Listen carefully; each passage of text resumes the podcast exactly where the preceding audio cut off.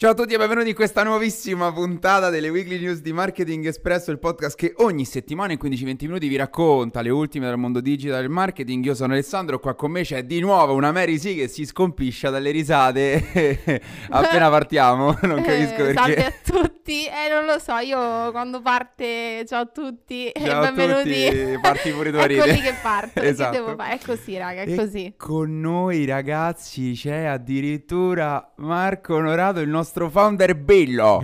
Comunque l'intro è sempre più esagitato, io non so come è possibile. Cioè arriverà tra un anno che tipo esplode il PC. Esatto, ma tu sei un founder bello o bello bello? No, no, no, sono solo un founder. Solo un founder, ok. di cosa parleremo questa settimana? Parleremo di un grande addio in casa Apple, parleremo di Barbie che fa una mossa molto importante a livello anche di posizionamento, ma anche a livello concreto e parleremo dell'Eurovision, chiaramente dal punto di vista marketing digital e social soprattutto. Entreremo nel mondo Netflix di una nuova funzione che sta testando molto interessante. Poi torneremo nel mondo della moda con la nostra Marisi. Ah! Partiamo con eh, la prima, la prima notizia della settimana. Apple interrompe la produzione di iPod. Lanciato per la prima volta il 23 ottobre del 2001, per cui si parla di oltre vent'anni fa, Apple ha da pochissimo, da qualche giorno, dichiarato che bloccherà la produzione. Questo significa che tutti gli iPod che adesso sono attualmente già stati costruiti e messi in vendita saranno disponibili e acquistabili fino a esaurimento scorte. Come hanno dichiarato nel comunicato stampa ufficiale, iPod ha cambiato l'esperienza attorno alla musica, quindi non solo l'ascolto, ma anche la condivisione e la scoperta di nuova musica. Ora che siamo riusciti ad integrare questa esperienza così immersiva all'interno di tutto l'ecosistema Apple, eh, che siete riusciti, che siete riusciti voi appoliani, Ah, ragazzi, potete blastarlo direttamente su Instagram perché ancora non ha, non ha Apple. Esatto, e non so se mai avrò Apple e quindi in- tendenzialmente in questo nuovo scenario così integrato tra i vari Apple Watch, iPad, iPhone, tutte quelle cose che ci avete voi, l'iPod non serve più. È un addio importante, che dici Marco? Allora, è da una parte nostalgico, da una parte innovativo per due motivi diversi. Ok. Eh, nostalgico perché effettivamente l'iPod è stato uno dei prodotti simbolo della Apple, ideato no, da Steve Jobs. È stato un po' quello che l'ha fatto diventare il brand che è oggi, insieme ovviamente all'iPhone. Esatto, ha rivoluzionato proprio. Noi prima c'avevamo i, i walkie-talkie oppure sì, i esatto, lettori CD i lettori erano CD no? che ti Esatto. portavi tipo in gita con le cuffiette ed erano bruttissimi, iper ingombranti col- col- con anche ovviamente il raccoglitore CD. Esatto. Invece l'iPod ha fatto una rivoluzione assurda, però eh, nel 2022 gli hardware non vanno più, cioè non ci stanno più innovazioni lato hardware, perché? Perché facciamo tutto con un unico dispositivo, Che è il telefono. che è il telefono. Quindi l'unica innovazione viene fatta lato servizi e software. E effettivamente eh, i software che sono nati negli ultimi anni hanno sostituito sempre di più eh, hardware come l'iPod. La musica ormai l'ascoltiamo tramite Spotify, YouTube e Esatto. così via, e, e quindi l'iPod diventa una cosa ehm, più da oggetto collezionabile che da altro. E si collega all'altro punto, ossia che secondo me tra qualche anno, quando finiranno le scorte, l'iPod può diventare un oggetto di consumo quasi di seconda mano, come se fosse un qualcosa di vintage. Mhm. Che magari se compravi a... Beh, come, oggi il lettore CD, cioè ti ricordi Come oggi il lettore è CD, brividi. però l'iPod è più un oggetto di design, no? Di un brand, comunque rappresentava la storia di un brand, quindi magari fra 10 anni un iPod che acquistavi a 80 euro, magari te lo rivendi a 8000 euro. Seguite Marco per altri consigli di finanza Esatto, personale. sul vintage. esatto, sul second hand. E molto, molto interessante. Arriviamo alla seconda notizia della settimana. Entriamo nel mondo delle bambole. Delle bambole con Barbie. Perché Barbie ha annunciato che lancerà quello che, anzi, sta per lanciare a giugno quello che ha definito il set più diversificato e inclusivo che abbia mai creato, dichiarazione testuale di Barbie, eh, perché in sostanza lancerà un set dove ci saranno delle bambole inclusive. Che cosa si intende? Ci sarà Ken con la vitiligine, ci sarà Barbie con l'apparecchio acustico o sulla sedia a rotelle. In, in generale è un set da 175 look diversi che prevederà grandi varietà su diversi aspetti, eh, su diverse aree. E Grande varietà sul colore della pelle, sul colore degli occhi, ma anche grande varietà in ottica di fisicità, per cui fisi- fisicità diverse, ci sarà magari un Ken leggermente meno muscoloso, un po' più mingherlino, un po' più magro, anche un po' per andare ad eradicare lo stereotipo del maschio muscoloso e anche con disabilità, per cui sedia a rotelle, apparecchio acustico.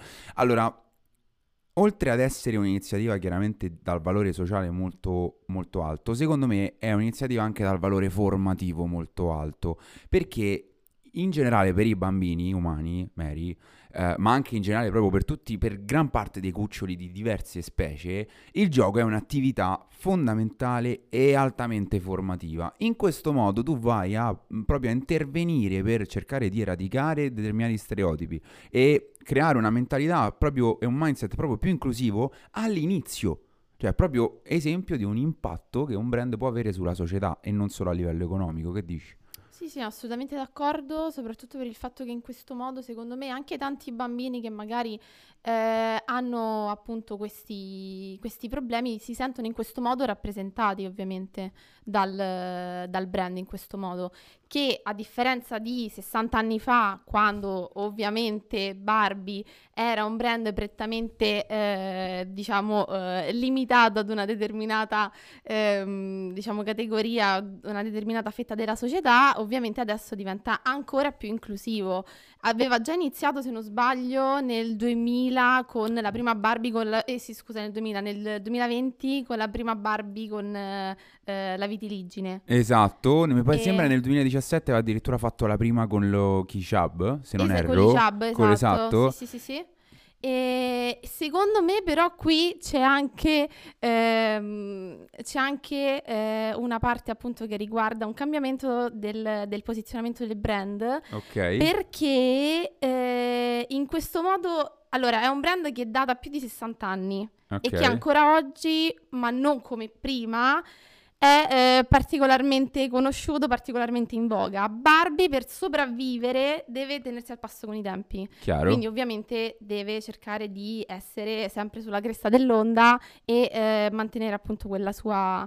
eh, stare al passo con i cambiamenti sociali e culturali. Barbie deve stare al passo con i cambiamenti sociali e culturali, quindi un brand che deve necessariamente adattarsi. Che dici Marco, sei d'accordo? A spunto provocatorio, da vedere se queste nuove, questi nuoi modelli di Barbie verranno resi disponibili per, per l'acquisto in tutti i paesi dove è presente Barbie come brand. Ok. Perché questo? Perché effettivamente mh, una cultura del genere è molto ehm, incline al tipo di cambiamento di contesto sociale che sta avvenendo nella maggior parte delle culture occidentali, fortunatamente.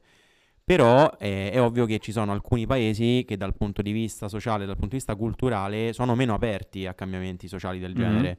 Quindi in questo caso Barbie farà una scelta posizionante inserendo questi tipi di modelli in tutti i paesi, al di là del favore del pubblico o no, oppure lo farà solamente all'interno dei paesi In cui questa cosa è cui questa cosa è accett- vista come favorevole. È interessante, la fonte primaria è il Guardian, per cui tendenzialmente è un qualcosa di internazionale, non è stato specificato, però sicuramente farebbe grossa, farebbe grossa differenza.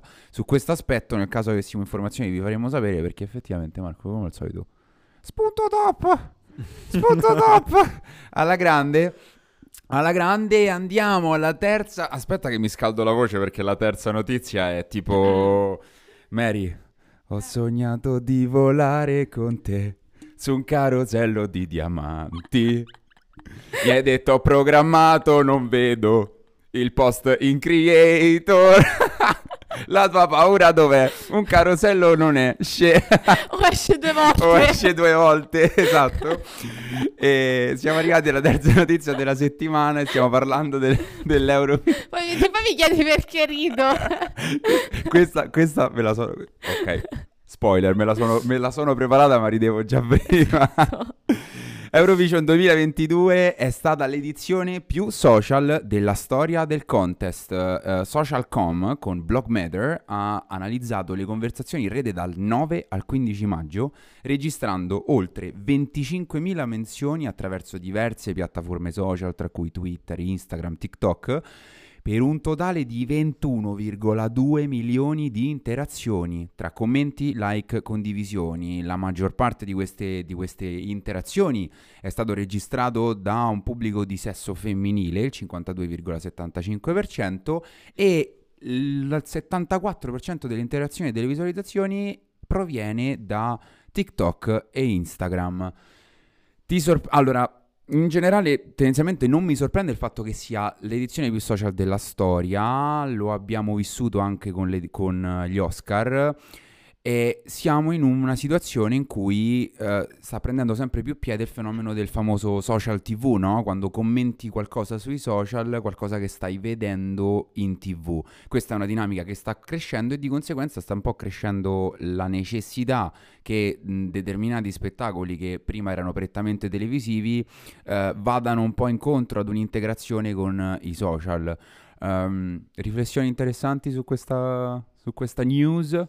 Ma è che effettivamente hanno, hanno anche il, il mondo della televisione ha capito l'importanza dei social, come abbiamo già parlato, come abbiamo già detto per quanto riguarda gli Oscar, effettivamente eh, questi, questo tipo di eh, iniziative televisive hanno comunque bisogno di andare a prendere una fetta o tutto quel target che riguarda le nuove generazioni, che ovviamente con la televisione eh, non è possibile Esatto. eh, riuscire a intrattenere.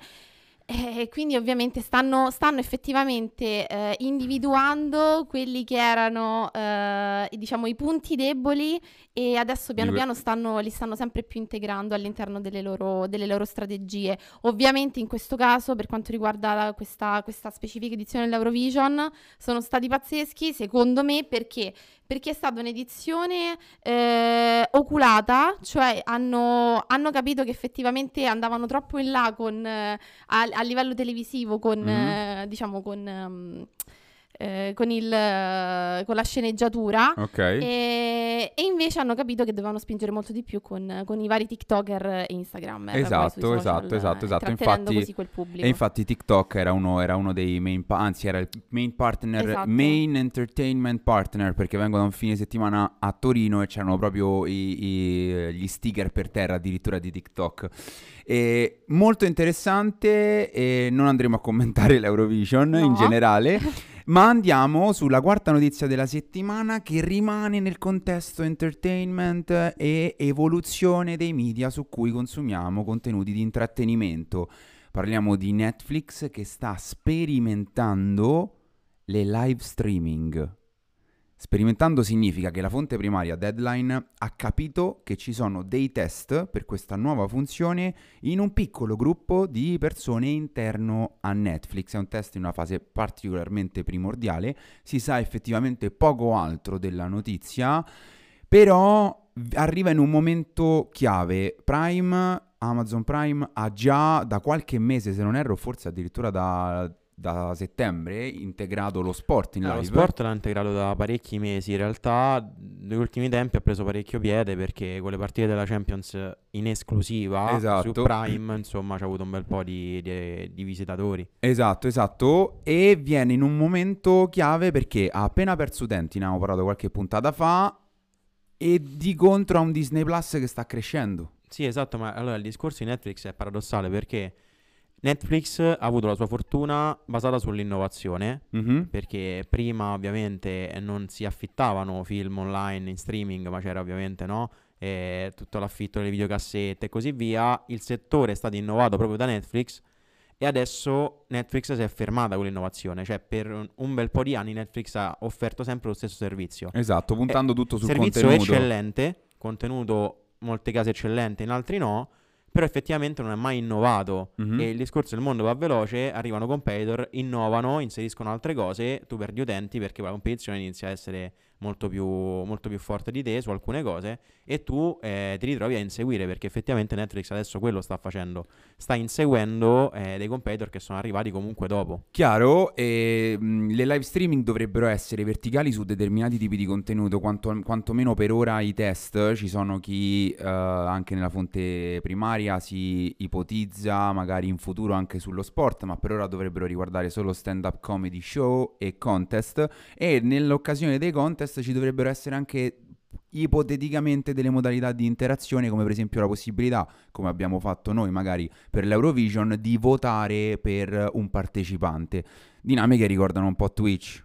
Esatto, anche. ricordano un po' Twitch, non so se sarà la strada giusta per Netflix, nel senso che è molto uguale a quello che stanno facendo altre piattaforme.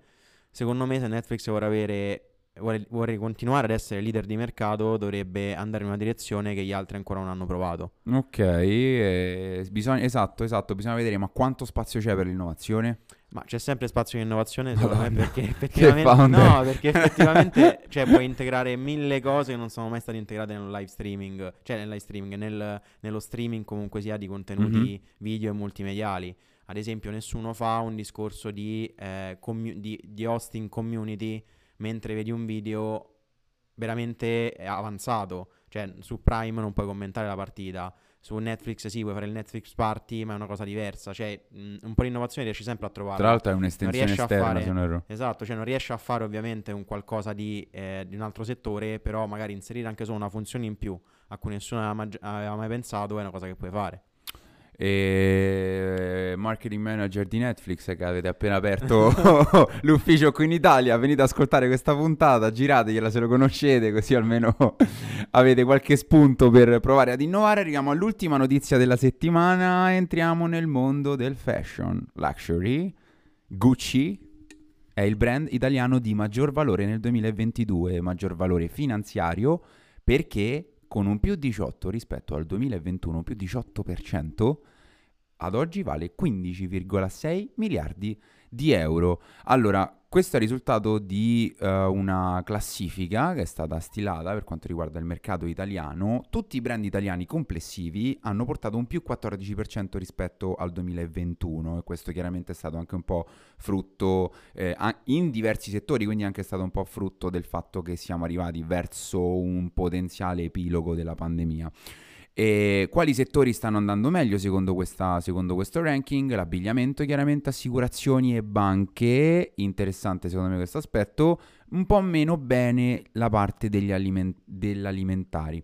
Quando si parla di valore finanziario, in questo caso si intende un indicatore, leggo testualmente dal sito, eh, un indicatore di qualità delle performance aziendali originato dal livello di forza e attrattività dei prodotti che favorisce una crescita solida e sostenibile. Analisi di dati finanziari e di marketing che però si fermano alla fine del 2021, quindi non prendono in considerazione la, la situazione in Ucraina che è appena scoppiata. Gucci, brand italiano di maggior valore, Mary. Ti sorprende? No. Ok. Allora, a parte che devo, devo iniziare contestualizzando dicendo che dal 2015, quando Alessandro Michele è arrivato alla guida della direzione artistica del brand, Mhm. c'è stata un'ascesa. Una, una, sì, una bimba di Gucci.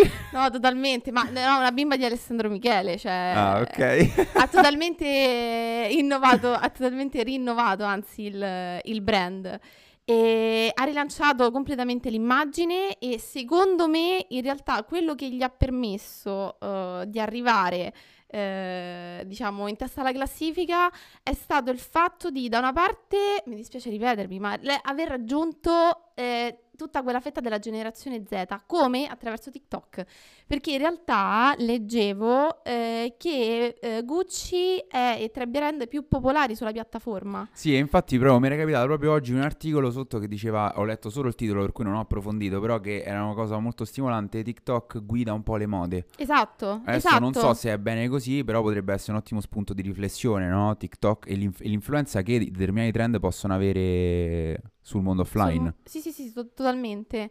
E, e quindi appunto quello sicuramente l'ha aiutato. Un'altra cosa che l'ha aiutato, tanti- ha aiutato il brand, secondo me, è stato eh, avvicinarsi a tutte quelle, quelle immagini, quindi quei brand ambassador molto vicini sempre a quel target. Ok, ok. Quindi, per esempio, Harry Styles, i Maneskin stessi, tant'è vero che l'anno scorso... Måneskin, scusate. Måneskin. e tant'è vero che l'anno scorso per Sanremo è stato proprio Gucci a vestirli. Mamma mia. Quindi... Mamma mia, raga, dobbiamo ammetterlo che il marketing espresso ci veste Mary. Questo- Spoiler, social media manager e fashion stylist di marketing espresso. Sotto la direzione artistica di Driga, ovviamente. Chiaramente. Sta male. Verissimo.